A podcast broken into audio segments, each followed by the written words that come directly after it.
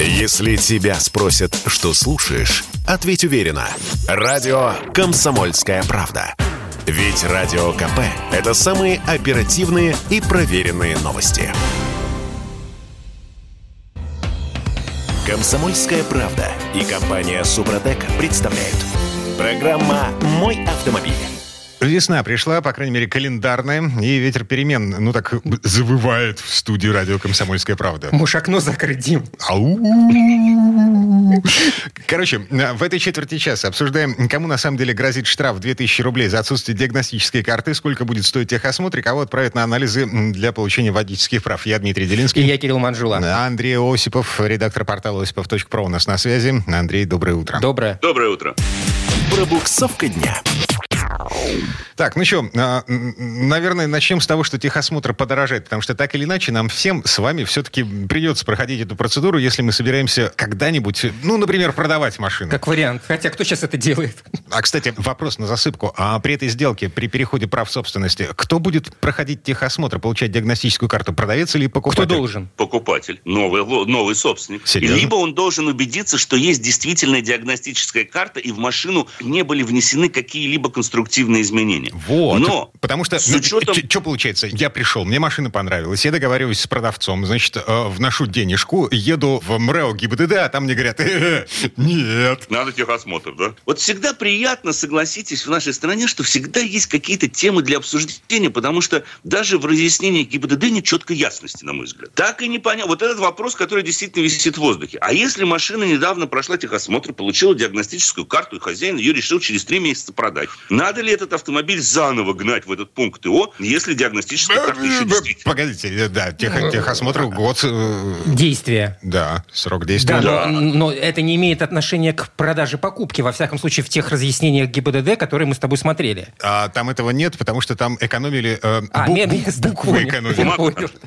Может быть. Но смотрите, давайте вспомним, как было. Даже вот ГИБДД выступал своими разъяснениями и напомнили, что машины в возрасте от 4 до 10 лет должны проходить технический осмотр раз в 24 месяца, раз в 2 года. Вот мне представляется, что если речь идет о перепродаже автомобиля возрастом от 4 до 10 лет, и к моменту перепродажи у него была действительно диагностическая карта, то есть она действовала еще внутри этих 24 месяцев с момента ее получения, то, наверное, техосмотр все-таки проходить не надо будет. Но точный ответ на этот вопрос, я боюсь, смогут получить только сами автовладельцы непосредственно в МРЭО, когда приедут регистрировать или перерегистрировать свой автомобиль. Да, я тут задумался еще над одной формулировкой.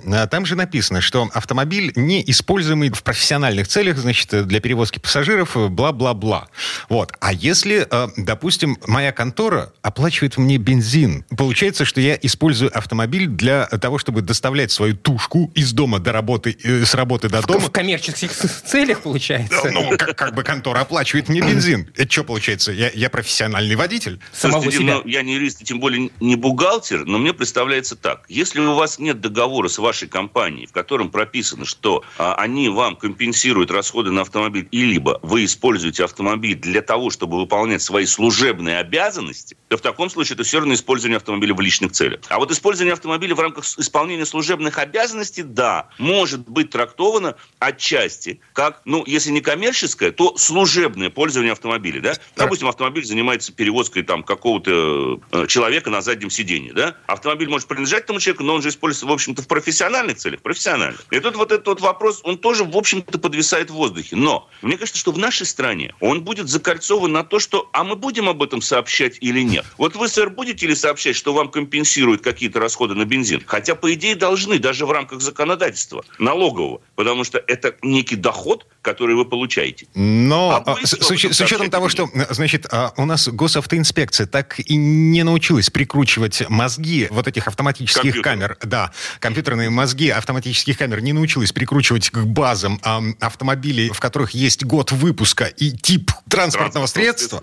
Да. Настолько, что автоматические штрафы за отсутствие диагностической карты с 1 марта, которые планировались, они не будут приходить. То есть, вот это важно. И вот это важно, что с 1 марта никто при помощи камер, фото и видеофиксации водителей за отсутствие диагностической карты штрафовать не будет. И это, наверное, самое главное из вот этой вот части, что нужно вынести всем автовладельцам. Не потому, что не хотят, а потому, что не могут. Не шмогла. Мы можем что? Мы можем улыбнуться и промолчать, да? Чтобы не вызывать излишних политических, так сказать. А все остальные вопросы будем решать эмпирическим путем. Еще один момент, за которым нам с вами все равно придется пристально следить, потому что, значит, антимонопольная служба разработала новую методику расчета предельной платы за техосмотр. Пока это только предложение. Документ опубликован на портале проектов нормативно-правовых актов. И из этого проекта, этого документа, получается, что, значит, верхнюю планку стоимости техосмотра будут устанавливать региональные власти на основе, цитирую, данных операторов техосмотра о раздельном учете доходов и расходов, что бы это нафиг не значило. Вот это именно. Отдельный словарь для этих фраз нужно. Короче, я предполагаю, операторы техосмотра, значит, будут собирать данные о том, сколько все это стоит, ну, как бы, как им представляется, да, вот, отправлять куда-то там в внедрорегиональные власти, и там будут принимать решение, удовлетворять хотелки или не удовлетворять. Скорее всего, удовлетворят.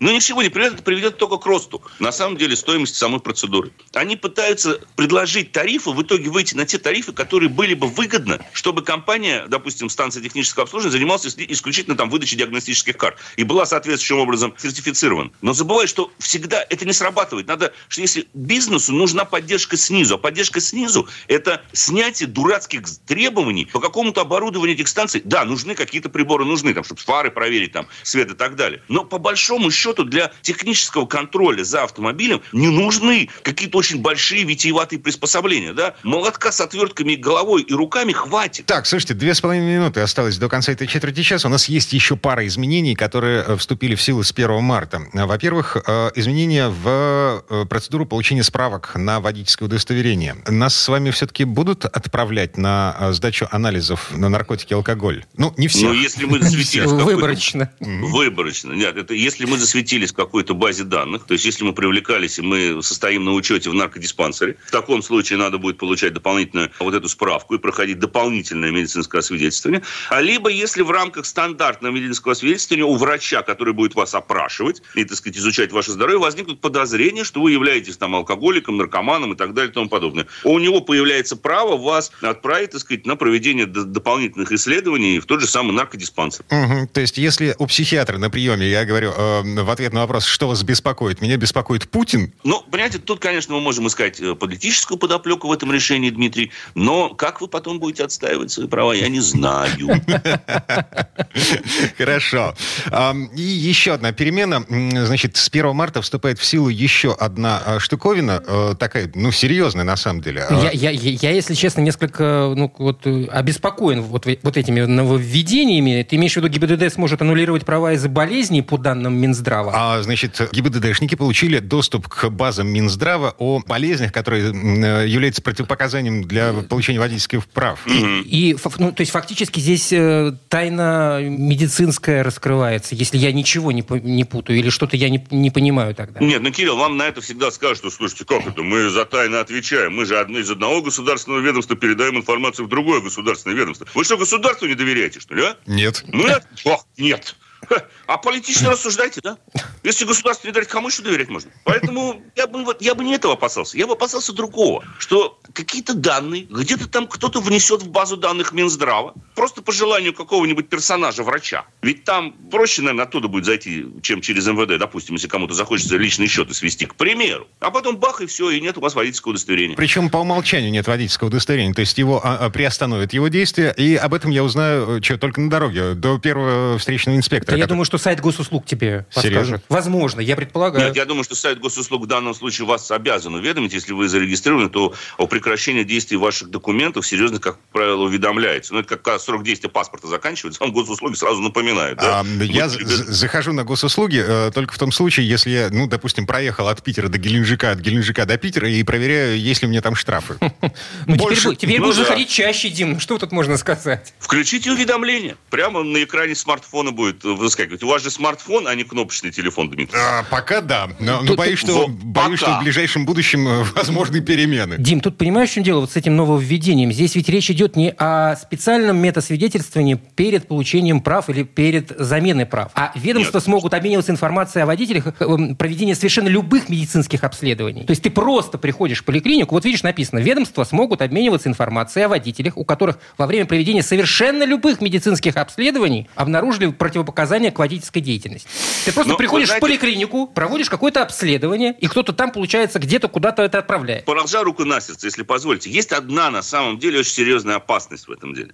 Если человек когда-либо, пусть там в конце 90-х, начале 10-20 лет назад, привлекался по нашей народной 228 и был поставлен на учет в наркодиспансере, то сейчас это может всплыть. И это будет, на самом деле, поводом не только для дополнительных медицинских сведений, но и, возможно, станет поводом для аннулирования водительского удостоверения. Понимаете, какая штука? Угу. Вот это опасно, потому что срока давности по многим преступлениям, связанными там, в том числе с тем, что человек находился в состоянии наркотического или алкогольного опьянения, срока давности может не существовать, как показывает практика. Потому что записи вот в этих вот наркодиспансерах, как и записи в ГИБДД, ну что далеко ходить. Вот Олег с этим столкнулся несколько лет назад, когда был вот абсолютно вымученный, так сказать, выезд на полосу встречного движения, пробили по базам, ах, у вас было то же самое в 2004 году. В 2004-м! Но, тем не менее, это вспомнилось, и сразу сказали, ну как, должно же быть снять, там срок давности 3 года. Нет, ну висит же. Понимаете, вот эта опасность существует, к сожалению. И вот в этом, наверное, большая опасность. Так, куда ни ткни, везде сплошная опасность.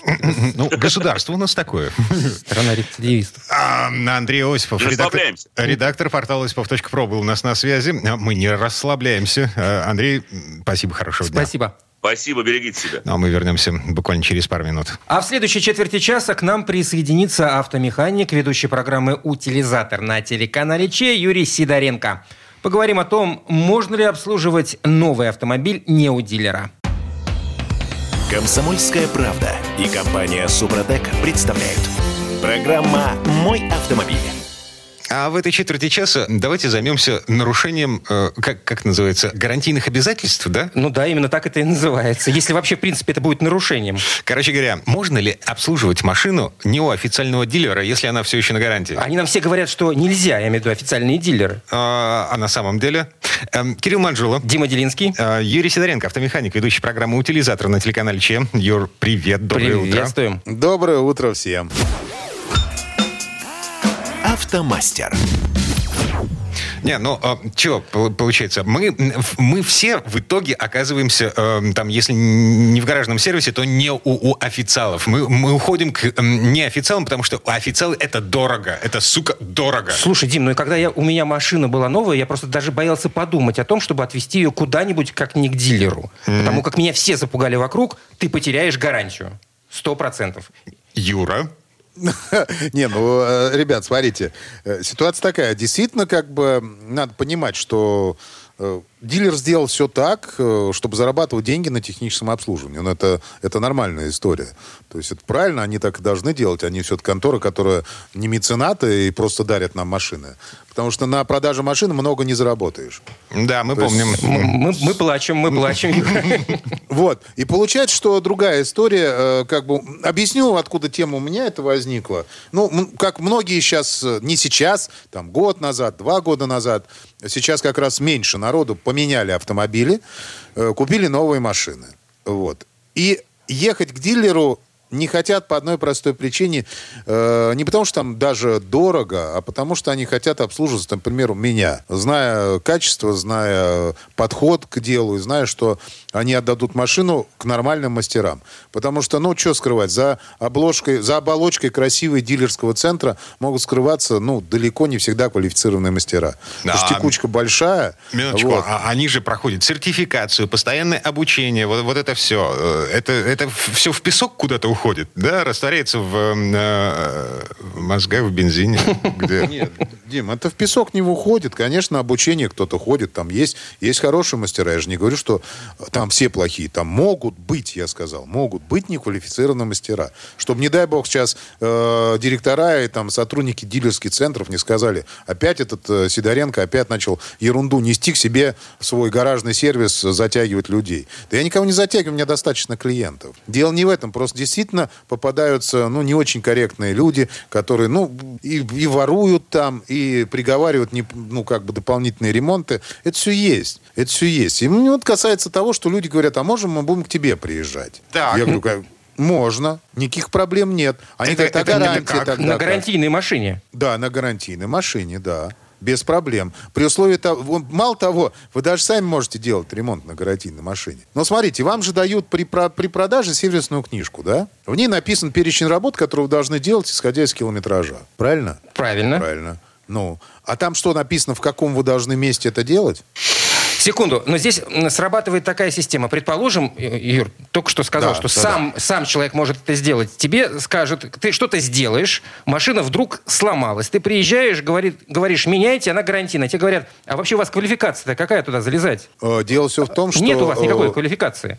Это вы наляпали там ерундень всякую. А вы докажите, что это я наляпал. Что это не заводской брак. Смотрите, дилер это посредник между производителем и потребителем. Так же, как и любой сервис. Вот. И то, что он на себя взвалил техническое обслуживание и говорит, что только вы ко мне приезжаете, гарантию дает кто? Завод-изготовитель. А он сертифицирует дилера. Он сертифицирует своих дилеров для продажи машин. Но не для ремонта. Для ремонта ты тоже можешь купить дилерство и получить его оборудование. Поэтому, когда вы, извините, поменяли масло, это одно. Если вы полезли менять, например, там, я не знаю, разобрали АКПП, то есть неплановый ремонт. Я не говорю про ремонт машины вообще как вот. Важное замечание. Конечно. Да. Ключевой момент. То есть ковыряться в железе мы можем, до определенной степени, да? Если мы меняем масло, расходники, меняем фильтры, вот это все, это мы можем делать не у дилера. Так? Да, при этом, вот я бы как раз, вот хорошо, что к этому подошли. Вот сразу вот видно, я с точки зрения технической говорю, вы с точки зрения потребителя.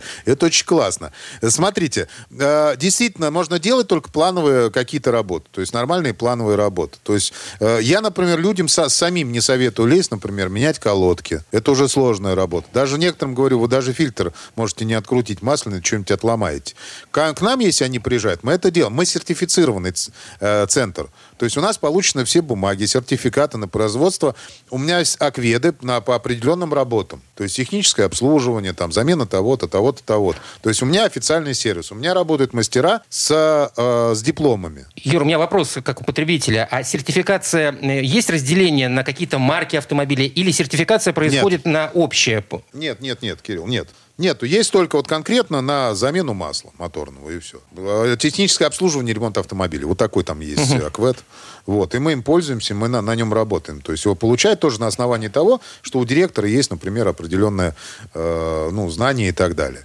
И у сотрудников то же самое. Вот. И вы, если вы доверяете тому, что в этому сервису, можете спокойно приехать, купите оригинальные запчасти в официальном магазине, сохраните чеки. То есть вы приехали, если вам надо покупать фильтр, то есть менять масло, купите масляный фильтр Toyota, например, или там Ford, или там Mercedes. Чтобы это... в официальном магазине. Купите масло, которое рекомендует завод-изготовитель. Не надо заливать туда другое масло. Рисковать не надо. Он рекомендует там такой-то марки, такой-то вязкости. Вы его покупаете, чтобы это было записано в чеке. Приезжайте в сервис, в обыкновенный. Вам описывают заказ на ряд, что вам провели ТО, там 15 тысяч километров, например. Там поменяли масло, то-то, то-то, то-то, то-то. Такие запчасти предоставил клиент. Там написано. Да, если машина сломалась через некоторое время после этого ТО, я, значит, приезжаю в дилерский центр, в сервисный. Что там? Мне говорят, у вас в сервисной книжке написано, где вы обслуживались. Нет, это не наш случай, вы сами все сломали. Не, а я к вам приехал не по поводу предыдущего обслуживания сказать, а по поводу того, что на машине есть заводской дефект. Друзья мои, гарантия... Вот давайте вернемся к тому, что такое гарантия. Гарантия распространяется только на что? На заводской дефект. На все остальное гарантия не распространяется. То есть, если вдруг вы поехали, у вас там на 5000 километрах вылез кулак дружбы в моторе, то, скорее всего, это заводской дефект, понимаете? У меня, у знакомого было, что, в бок вылез поршень выскочил на Audi, на новый. 5000 она прошла. Даже не 5, 8, по-моему. Красота. Через 8000 все, стуканул мотор. Он 2 года судился с дилером, пока не вышел на официального, даже не представителя, а на представительство Audi, которое уже, там. В Германии. Да.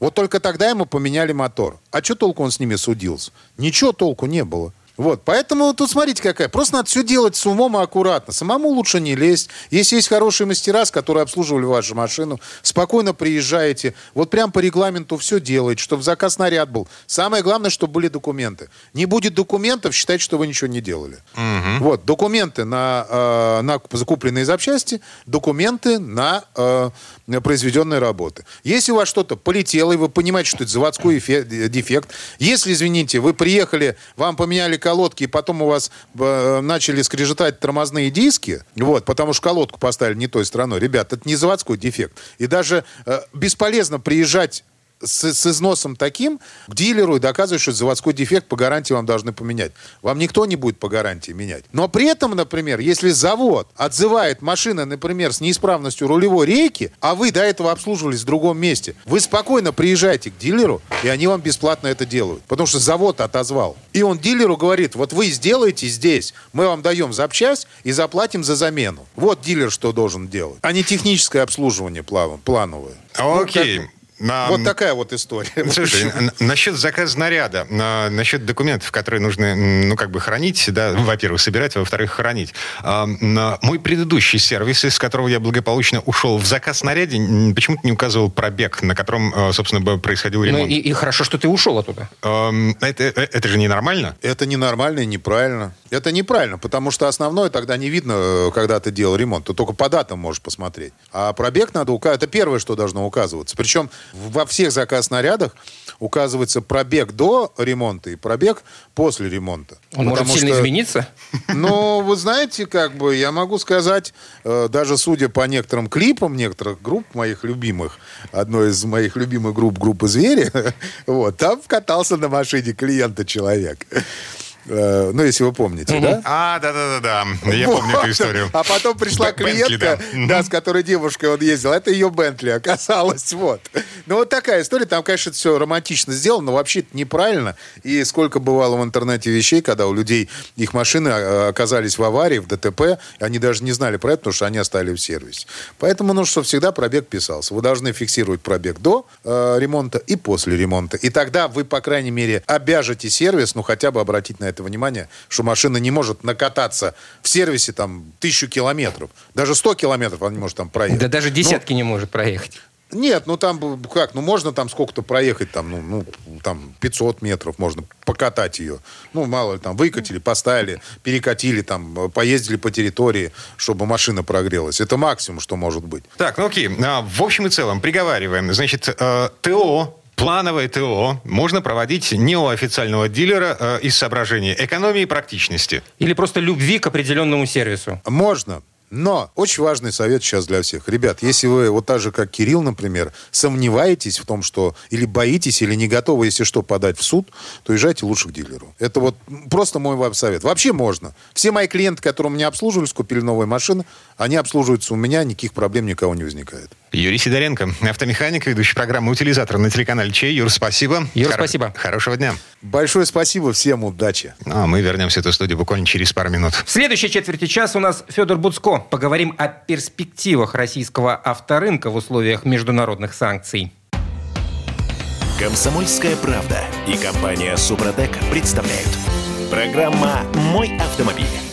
Так, и что нам теперь делать-то со всем этим? Я имею в виду... Сухари сушить, Дима. Не, погодите. Нам все равно так или иначе нужно передвигаться. От дома до работы, от работы до дома. Я не знаю, на дачу, в конце концов. Скоро дачный сезон начинается. На чем ездить-то будем? Я Дмитрий Дилинский. И я Кирилл Манжула. Федор Буцко у нас на связи. Федь, доброе утро. Доброе утро. Всех приветствую. Пробуксовка дня. Ну что? Итак, на чем будем ездить в ближайшие годы? Значит, поставки машин из-за границы, фактически остановлены. Остановлены. Некоторые заводы тоже начинают так репу чесать, прямо скажем. В связи с тем, что у нас... Запчастей-то не хватает. Локализация. У нас только корейцы локализованы практически полностью. И то не на 100%. Mm-hmm. Нету ни одного завода локализованного на 100%. Нет ни одного. Автомобильный мир глобален, и не бывает вообще никакой вот такой 100% локализации. Я думаю, что сейчас вообще в мире в принципе не может быть автопроизводителя, который полностью локализован. Но сами себе можете представить, насколько сложная конструкция автомобиля. Сколько там разных материалов, металлов, пластика, проводов, стекла даже и так далее. Чертов да? УАЗ, Ульяновский автомобильный завод, да, значит, он закупает сцепления, раздатки. Что они ставят еще на УАЗике? Короче говоря, это тоже не русская машина, несмотря на то, что вроде бы УАЗ. Но не может быть такой русской машины. Да? Русская машина, если ты из там, такой рукастый кулибин, и ты из того, что у тебя сохранилось значит, в дровяном сарае, выпилил там, машину для ребенка. Да? Вот, выпилил ее, и пила у тебя еще такая, знаешь, артели красной лапоть сохранилась с 20-х годов. Вот тогда у тебя может и быть привод там, велосипедный, русский автомобиль. И да, привод цепной на педалях.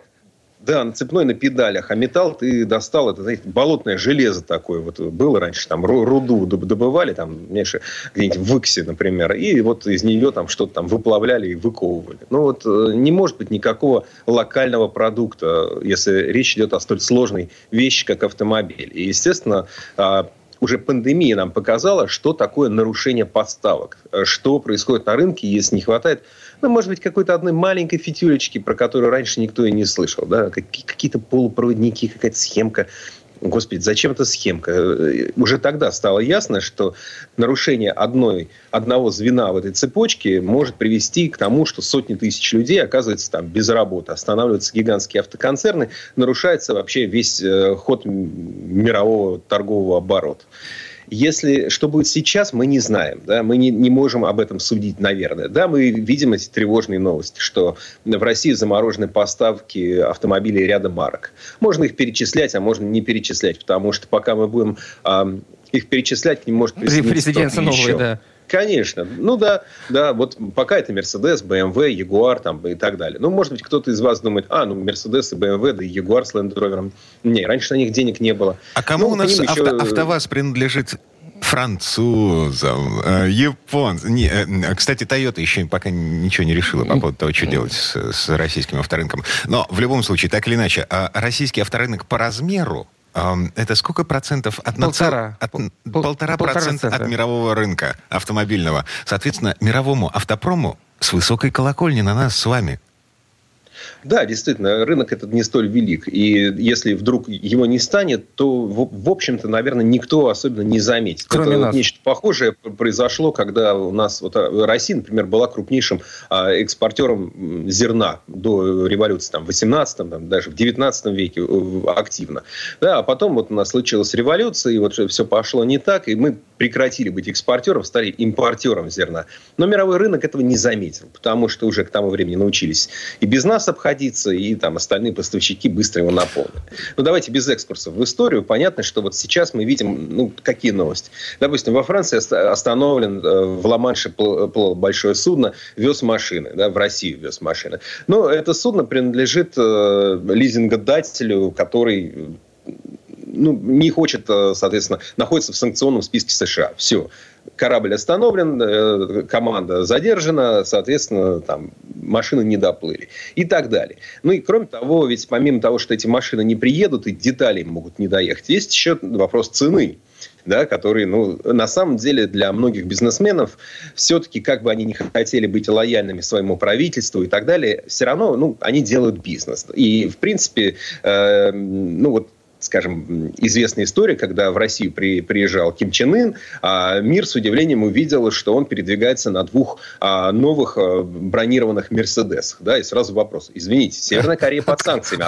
Откуда взялись эти два пульмана? Скажите-ка, пожалуйста. Тем более, они так эффектно выступили тогда на Дальнем Востоке, в России, когда ехали два автомобиля, а вдоль машин долго бежали, не 5 метров, а пару километров бежали красивые такие, эффектные, как из матрицы, корейские охранники в черных костюмах вдоль машин. Да? Опаньки, ничего себе, откуда что берется? Понятно, что те, кому нужен Мерседес с высокой степенью защиты, скорее всего, его получат. Федор, а здесь вопрос... Тем более у нас еще и Аурус есть. Вопрос, а вот с остальными будет проблема. Что с нами будет в ближайшее время? Я имею в виду, насколько, в принципе, стоит ожидать повышения стоимости автомобилей, хотя бы которые еще остались у дилеров. А что, ты уже еще не заметил? Нет? Хорошо, давайте... Ценники уже переписывают. Нет, безусловно, они их переписывают каждый день. Давайте, предположим, самый высокий потолок. Высоту этого потолка, так сказать. Минуточку. Значит, машины в дилерских центрах заканчиваются. Это объективный факт. Их больше не будет. Когда возникает дефицит, то, естественно, есть всегда соблазн накрутить на них побольше. Я думаю, что просто сейчас мы по вот этим вот обрывкам новостей не можем даже сориентироваться. Кирилл, вы спрашиваете о том, а где потолок? Ну, можно пока прикинуть потолок на данный момент. Если, допустим, не брать во внимание, не принимать вот эти логистические проблемы и там перспективы дальнейшего дефицита, то просто можно сориентироваться по курсу валюты и предположить, что машины прибавят от 30 до 50% к цене. Причем это, естественно, касается, ну, по сути, всех марок. Да, есть исключения. Понятно, что можно предполагать, что какими бы суровыми ни были санкции и сколь бы долгосрочными они ни были, то, ну, вероятно, к ним могут не присоединиться ряд азиатских стран. То есть, в первую очередь, это, конечно, Китай, но, может быть, Корея, может быть, кто-то еще. Поэтому, в общем-то, вполне реальной кажется перспектива, что мы в ближайшем будущем, вместо того, чтобы рассуждать об отличиях там новой модели BMW и Mercedes, будем искать разницу между гаком и джаком. Ну что ж, будем учить другие языки. Но во всей этой истории есть одно соображение, которое меня лично немножко смущает. Значит, главный торговый партнер Китая — Соединенные Штаты. Соединенные Штаты. И если Соединенные Штаты захотят сделать нам больно, они договорятся с Китаем о том, что все поставки технологий, все поставки запчастей будут проходить. Ну, они все равно будут так или иначе проходить. Я не в общем, верю в любом случае есть некое подозрение на то, что у американцев есть рычаги давления на Китай, поскольку действительно взаимозависимость этих двух крупнейших экономик, ну, очень большая. Так или иначе. Значит, смотрите, чипы, во-первых, то есть нам каким-то образом нужно наладить производство чипов, потому что у нас его нет. Все попытки государства построить заводы, там вот этот Ангстрем, вот эти все Байкалы, вот эта вся история накрылась медным тазом не по причине того, что там, значит, где-то санкции, вот где-то англичанка гадит. Да не шмогли просто. Тупо не шмогли. Вот, все разворовали, к чертовой матери. А сейчас, ну, что, в условиях мобилизационной экономики государству придется... Ну, вот как шарашки были, да, в конце 40-х годов, в 40-е годы, в конце 40-х... Как атомную бомбу придумывали у нас. Так же да, будем придумывать автомобили. Ты не забыл, кто в шарашках-то работал?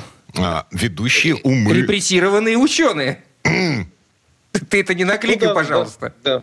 Ну, тут кликай, не кликай, но просто понятно, что мы пока занимаемся спекуляциями. Мы не знаем, что будет там послезавтра, не говоря уж о том, что мы не знаем, что будет через месяц. И, в принципе, для бизнеса, да и вообще для всех нас, это, наверное, самая худшая ситуация, когда мы просто не уверены в будущем. Вот эта неопределенность на рынке, она не позволяет выстраивать хоть какую-то стратегию своих действий.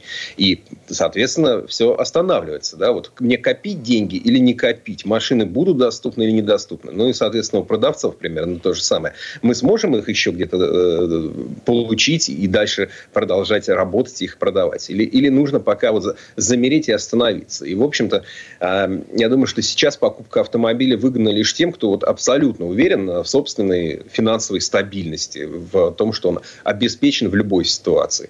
И если есть какая-то заначка, и она не последняя, ну да, еще хорошо бы, чтобы она была в валюте, то теоретически сейчас что-то еще можно брать. Но в противном случае вполне вероятно разумнее приберечь свои там кровные, свои какие-то сбережения и вдумчиво заниматься техническим обслуживанием имеющегося у вас транспортного средства. А если говорить об отечественных автомобилестроениях, так скажем, да, как назовем, я имею в виду прежде всего АвтоВАЗ, может ли он переориентироваться на азиатский рынок с точки зрения запчастей? Но это не происходит быстро. Ведь ну, не бывает такого, что вот мы сейчас купили там картошку там у тети Вали, но что-то тут тетя Валя цену задрала, или вообще там мы с ней поссорились. Пойдем-ка мы к тете Гале. То есть это же так не происходит. Нужно размещать заказы, договариваться, обозначивать условия, ждать этих сроков, когда будет произведен товар, когда он будет доставлен, когда он будет налажен, поставлен и продан. Ну, в общем... Нас ждет много интересных новостей. В общем и целом, подводя черту под этой четверти часа, мы ездим на том, что у нас есть. Еще ездит. Да, на том, что еще ездит. И ездим в общем, достаточно долго. Федор Буцко был у нас на связи. Федь, спасибо. Спасибо, Федь. Хорошего дня. Всего доброго. А мы вернемся в эту студию буквально через пару минут. В следующей части программы у нас журналист и летописец мирового автопрома Александр Пикуленко. Послушаем историю о том, как китайцы построили премиальный электрический кроссовер. «Комсомольская правда» и компания «Супротек» представляют. Программа «Мой автомобиль». А это мы вернулись в студию радио «Комсомольская правда». Я Дмитрий Дилинский. Я Кирилл Манжула. И в этой четверти часа у нас нетрадиционная история от Александра Пикуленко. Сан Саныч продолжает знакомиться с китайским автопромом. И на этот раз ему достался кроссовер марки «Хунци». Эта марка входит в концерн ФАВ и прежде выпускала только лимузины для правительства и партии Китая. Но времена меняются, китайцы хотят играть в премиум, бизнес-премиум.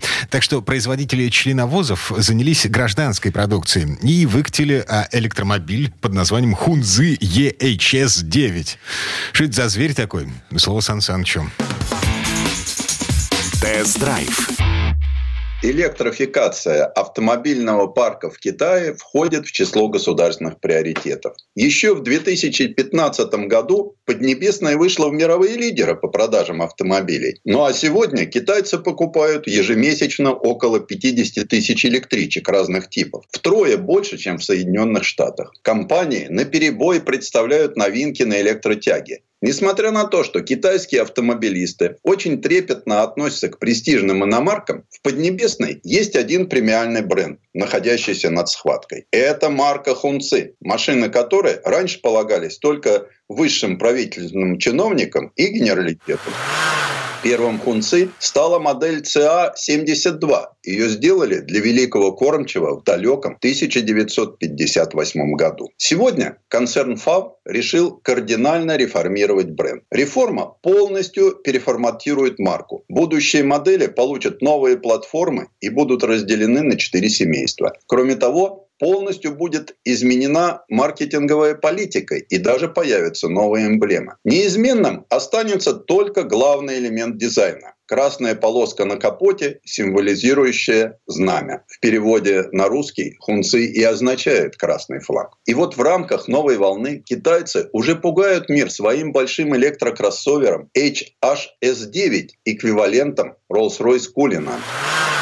А ведь до этого «Хунци» долгие годы главной своей задачей ставил производство автомобилей только для руководства Китайской Народной Республики. Первый автомобильный завод, построенный при помощи СССР, с 1958 года выпускает эксклюзивные машины. Хотя серия «Л» и остается недоступной простым смертным. Если есть нужные связи, то и им можно обзавестись. А вот серия «H» более доступна и пользуется спросом. Патриотичные китайцы пересаживаются на них с ягуаров и тойот. И чтобы сделать все правильно, на ФАВ решили не изобретать велосипед, а наняли стилиста Rolls-Royce Джайлза Тейлора на руководство дизайн-бюро «Хунци». Дома британец занимался стилем Cullinan, и, безусловно, нотки этой работы ощущаются в новейшей китайской модели – электрическом внедорожнике HHS-9. Ставку на него делают большую, вплоть до вывода на европейские и даже американские рынки. Автомобиль обладает оригинальным внешним видом, его дизайн выдержан в ярком азиатском стиле. Это и светящийся гребешок на капоте, и замысловатые задние фонари, и огромные 22-дюймовые диски с низкопрофильной резины. При этом очень многое во внешности флагманского кроссовера перекликается с дизайном роскошного представительского седана «Хунци H9», который сегодня называют достойным представителем весьма требовательного S-класса. Делать его будут на основном заводе концерна ФАВ в Чанчуне. Тираж будет ограничен. Сделают всего 51 500 машин. В этом огромном электромобиле нет ничего недооцененного. От его длины в 5909 мм и ширины в 2100 мм до выдающейся решетки радиатора, порвавшей с долголетней традицией быть похожей на китайский веер. Теперь это струящийся водопад. А еще он двухмоторный и полноприводный, с батареей в 90 кВт-ч и запасом хода в 1500 километров. Суммарная мощность 551 лошадиная сила. Разгон до сотни меньше 5 секунд. А еще у кроссовера стильная двухэтажная оптика и широкая, покрытая хромом стойка, визуально разделяющая боковой силуэт машины. Заднюю часть украшает смелый рисунок светодиодных фонарей. И еще одно очень оригинальное решение – диффузор под дверями. Он служит для дополнительного охлаждения батареи. Такие же воздуховоды есть и в заднем бампере. Внедорожник оснащен 2 электромоторами, по одному на ось. Передний мощностью 218 лошадиных сил, задний 333 лошадиные силы. У водителя есть возможность выбрать одну из 7 настроек шасси. Есть и автопилот 3-го уровня. Хотя в целом немногое выдает в нем люксовый автомобиль. Разве что прикрытые хромом полоса на задней стойке, которая светится индикатором при зарядке. Но если нажать утопленную ручку, вы увидите впечатляющий глаз интерьер. Хотя при более близком контакте качество материалов не оправдывает ожидания. Простёганная кожа на сиденьях частично синтетическая, а обивка вокруг дверных проемов и центральной консоли слишком тонкая. Да и деревянная облицовка центральной консоли смотрится как дешевая пластмасса. И тем не менее, сиденья удобные, с массой электрорегулировок, обогревом, охлаждением и массажем. Управляются все эти функции только через меню сенсорного экрана, который раскинулся от центральной консоли до вентиляционных отверстий. Перед водителем цифровой дисплей со шкалами приборов, которые с помощью кнопок и крутилок на рулевом колесе можно поменять визуально и переместить данные на нем в любое удобное место. В центре расположился информационно-развлекательный экран с большим количеством текста. Кроме китайских иероглифов в меню ничего нет. Представляете, как замечательно пользоваться навигацией? Хунци EHS-9 имеет автоматизированную систему парковки и интеллектуальное рулевое колесо с сенсорным управлением. Из приложения на мобильном телефоне вы можете, среди прочего, управлять дверными замками, обогревом салона, эвакуацией автомобиля и контролем заряда. Кроме того, вы можете управлять освещением, окнами, люками и считывать давление в шинах. В приложении у вас также есть доступ к навигации и номер телефона для службы помощи на дороге, если она вам понадобится. У машины есть очень интересные функции – распознавание лица водителя и считывание эмоций пассажиров. И что особенно интересно, этот китайский электрогигант четырехместный. Сиденья второго ряда такие же, как и передние. Вот только массаж в них отсутствует. Зато у задних пассажиров есть свой пульт управления климат-контролем и разнообразные порты для зарядки устройств. Кстати, попасть на заднее сиденье и выйти обратно не так-то просто. Машина высокая, а проем узкий. Но как только вы окажетесь внутри, пространство вокруг станет огромным, во всех измерениях широко и удобно. Да и багажник просто гигантский. Из интересных деталей сзади – открывающийся карман в дверцах и индивидуальные световые точки. А вот в движении сразу ощущаешь громоздкость этого хунцы. Во-первых, из-за огромной площади капота перед тобой, а во-вторых, неважной маневренности на тесных улицах. Ускорение электрокроссовера разумное. Оно полностью соответствует стилю респектабельного автомобиля. А пневмоподвеска обеспечивает машине потрясающую плавность хода. В отличие от большинства знакомых мне китайских машин, здесь хорошо настроенное рулевое управление с добротным нарастанием усилия. Несомненно, Хунци HHS-9 – потрясающий автомобиль. Но, как известно, дьявол кроется в деталях. Несмотря на то, что он роскошен во всех отношениях и довольно симпатичен, качество материалов подкачало. И не все на должном уровне – от мягкого пластика до сидений. Тест-драйв. Сан Саныч, спасибо. Это был Александр Пикуленко, летописец мировой автомобильной индустрии. И у нас на этом все на сегодня. Дмитрий Дилинский и Кирилл Манжула. Берегите себя. Программа «Мой автомобиль».